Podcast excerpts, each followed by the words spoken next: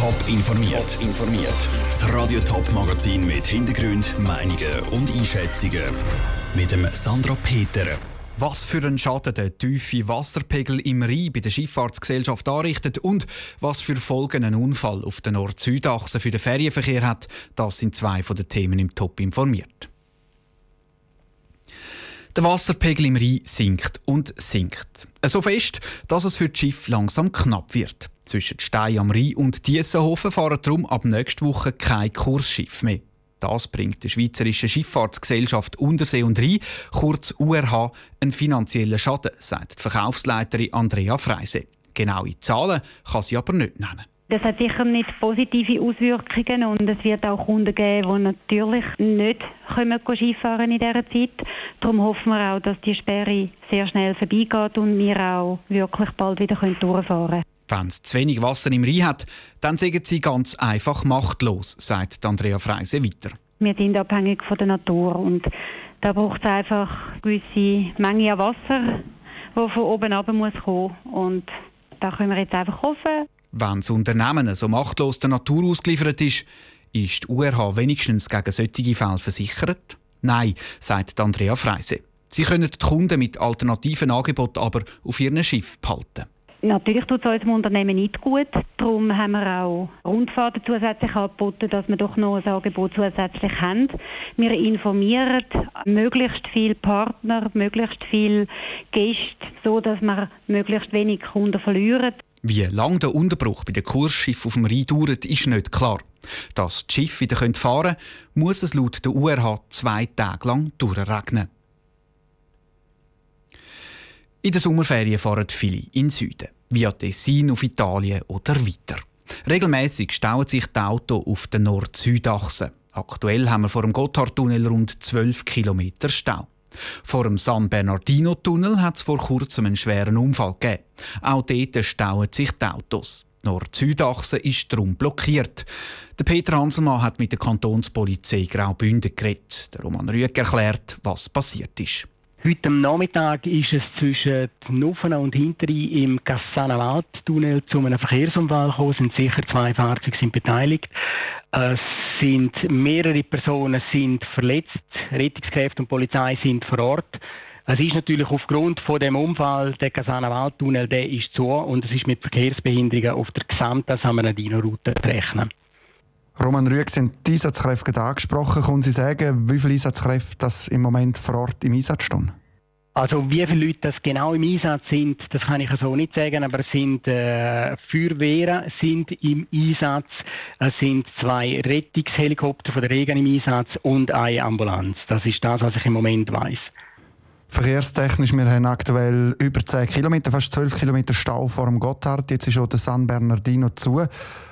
Für die Autofahrer, die in den Süden wollen, wo fährt man im Moment am besten durch?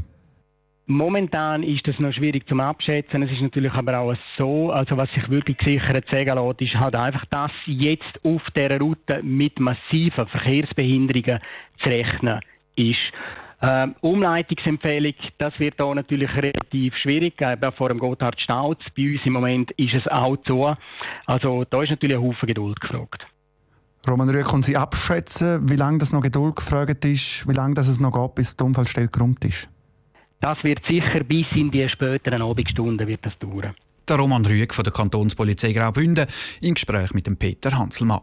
Die Polizei wird spätestens bis morgen Morgen weiter über den Unfall informieren. Mehr Informationen gibt es auf toponline.ch. So, jetzt ist es also soweit. Mit Lausanne gegen Kriens geht heute Abend die Challenge League los. Morgen shootet dann Wiel gegen Winterthur und Rapperswil-Jona gegen Schaffhausen. Die neue Saison hat es in sich.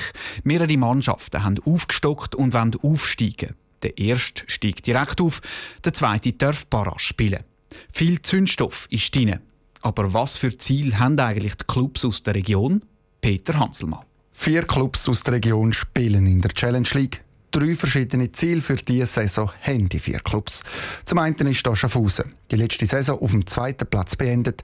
Darum auch das Ziel für die neue Saison. Wir wollen natürlich wieder an diese Leistung und an den Tabellenplatz versuchen anzuknüpfen, dass wir da in das äh, vordere Tabellendrittel kommen und dort etablieren. Vorne mit dabei sein, sagt der Sportchef von Schaffhausen, Axel Thoma. Anders ist die Situation zu Wil und zu Winterthur. Winterthur zum Beispiel ist zweitletzte geworden letzte Saison. Wir kommen aus einer ganz schwierigen Saison raus. Wir haben äh, viel Wechsel gehabt. Das braucht seine Zeit, bis das alles greift. Aber ist klar, in erster Linie wenn wir uns stabilisieren, wenn wir in einem gesicherten Mittelfeld uns äh, positionieren. Sagt Oliver Kaiser, der Leiter Sport vom FC Winterthur. Im Mittelfeld dabei sein. Auch das Ziel vom FC Wiel. Wobei Träumen dürfen wir immer, aber nein, wir sind natürlich realistisch. Uns geht es darum, dass wir mit dem Abstieg nichts zu tun haben, dass wir einen äh, gesicherten Platz im Mittelfeld irgendwo können erreichen können. Alles, was besser ist, würden wir uns natürlich mega freuen. Sagt der Dani Wieler vom FC Wiel.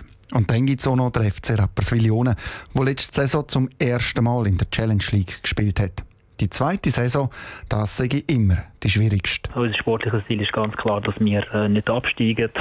Das steht über alles und äh, das wollen wir mit aller Macht äh, realisieren. Sagt der Arben Gojani vom FC Rapperswil-Jona. Von nicht absteigen also bis ganz vorne mitspielen. Ziele sind klar. Wer sie erreicht, zeigt sich Ende Saison. Es wird spannend. Der Beitrag von Peter Hanselmann. Das Derby zwischen Wil und Winterthur wird morgen um halb sechs in Wil abpfiffen. Und der Match zwischen Rapperswil-Jona und Schaffhausen geht am 6 los. Top informiert, auch als Podcast. Mehr Informationen gibt es auf toponline.ch.